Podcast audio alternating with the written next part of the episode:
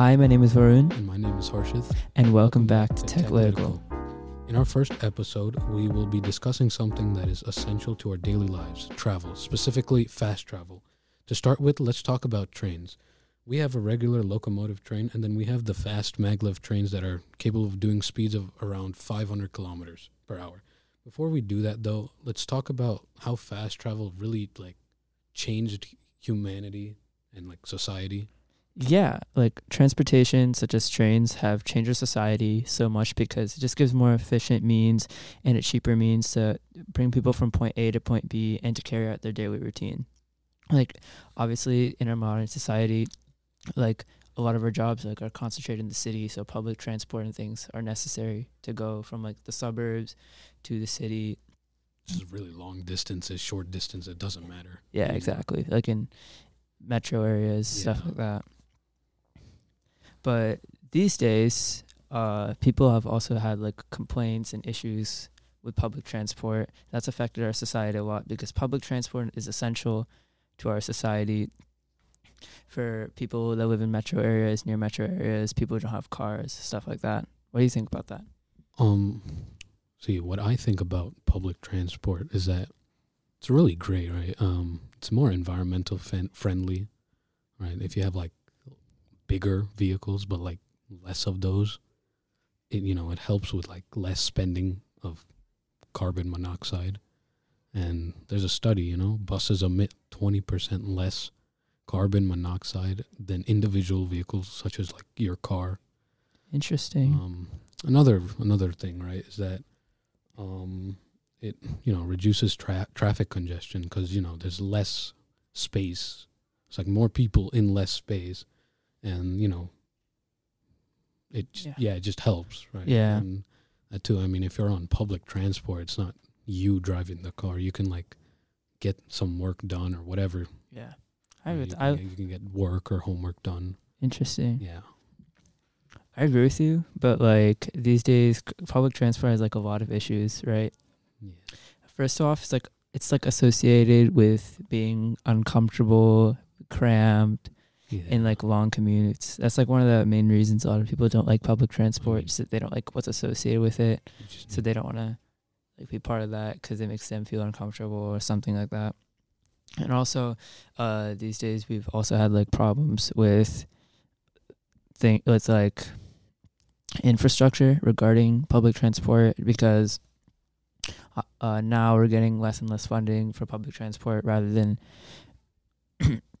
than like roads roads and stuff for cars because obviously that's more profitable so less is going to public transport because that's like a lower return on investment than Yeah. roads and stuff so that kind of brings us to how fast travel comes into play here so how does fast travel solve these kind of issues I mean, if you think about it, right, it's fast travel. It's in the name.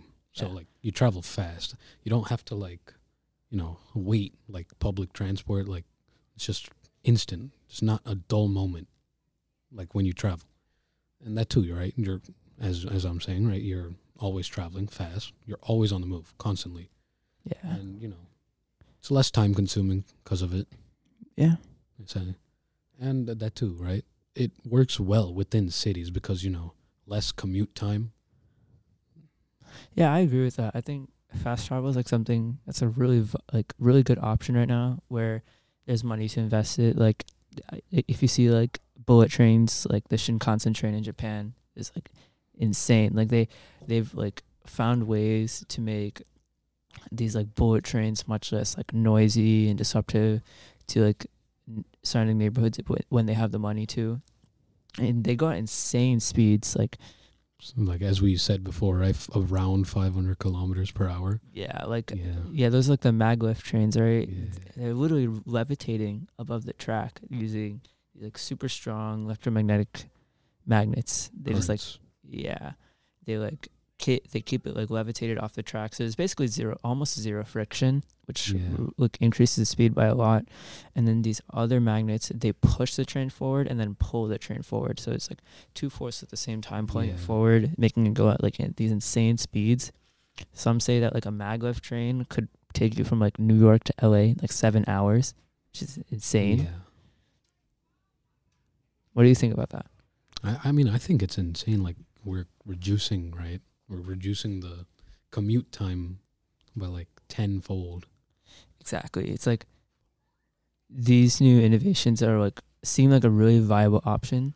But like we won't get them because some countries find it more profitable to have train like regular locomotive trains. Yeah, I can see where that opinion comes in though, because these like super fast trains and fast travel require a lot of investment. Like we've seen Hyperloop recently. Like uh, Hyperloop was seen as like really promising and something that can make like public transport in America. Didn't that get shut down or something? Exactly. exactly. That kind. Mm, There was like less investment. It wasn't really profitable, so there wasn't worth like taking up space, like underground. yeah. Something wasn't profitable. It Wasn't like a part of it overground too? yeah, part of it, I guess. I mean, that's how you get like on the train. So I mean, Oh well, yeah. Yeah.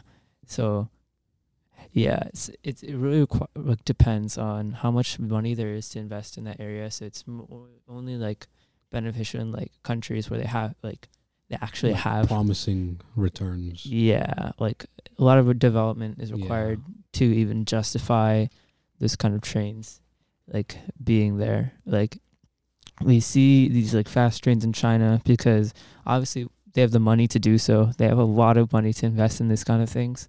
And they have a lot of people. They need to transport a lot of people fast. So fast travel works for them. But if you go to places like India, they have a lot of people um, approaching like a higher population than China, but they have like much less m- money to invest in these kind of things because they're Pretty being sure- allocated. I'm pretty sure they like introduced a like infrastructure development. Really? Yeah. Describe it. I've never heard of it before. It's like I don't I don't remember it like specifically, but it was like I think it was like a it was a road or like a train. Right. If it was a train, it'd be like a fast travel train, yeah. like across India Yeah. horizontally. Really? Yeah. That's interesting Like, because east to west. yeah, that would be really beneficial actually because trains actually are still a very important method of travel in India.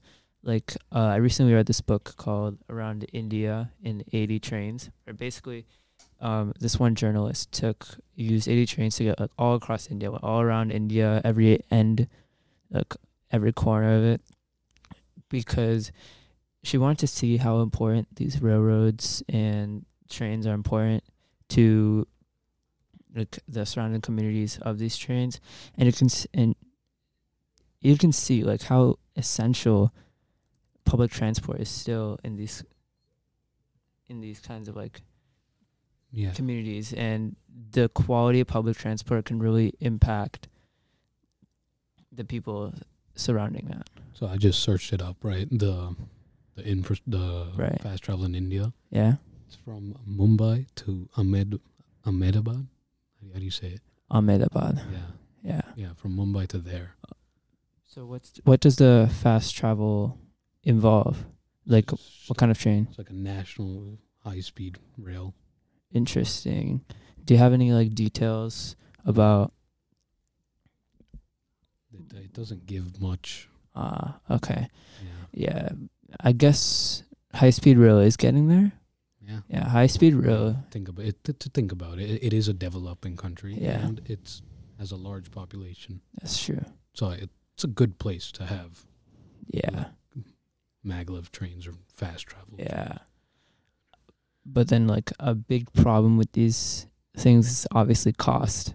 Yeah. Yeah, you have to have It's the money in that place to. too much of an investment, and the ROI is too low. Yeah. yeah, like maglev trains for example. You need things like these like really powerful magnets and a lot of them to like Yeah. even have the train functional and you need like a certain amount of passengers so that you can Yeah. actually I mean, remain profitable. yeah, and so that's like do, doubtful. like less less customers, more money, or more customers, less money yeah, to exactly. charge them.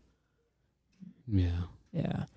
Also, like a fair thing too. Like, if how how would you charge people? Because you'd have to in order to stay profitable, and you'd have to charge like a decent amount of yeah, exactly. money for fares. I'm not sure if people will be willing to pay for that. Because like currently, it's like a DC Metro, like a fare. what? It's like it's decent. It's decent. It's not terrible. I'd say it's like around. I, th- I think depending on from Where where, you go, go, it's like yeah. from two to six dollars Yeah, it's one way trip, and also depends on when you go. Because like if you go from during like an off peak time, it's much less money. Yeah. Yeah. really, you know, all in all, this transportation really depends on the country's preference because some countries, you know, have like less population, such as like Greenland, you know. I mean, they don't need fast travel considering how much population, you know, like the density of the population in the country. Yeah. I mean, compare that to like countries such as China or India, you know, they have like a huge population and, you know, they would need some sort of fast travel considering, you know, since considering their populations is in the billions, right? And then, yeah, I mean, there are just countries that have it and don't need it. And then there are countries that ha- need it but don't have it. Yeah. I guess it really just depends on the demographics of the area and also the country's preference. Yeah. Thank you guys for listening to our generous rants about transportation. And we hope that you guys, you know, tune in to our next episode. All right. This is Tech. We'll see you next episode.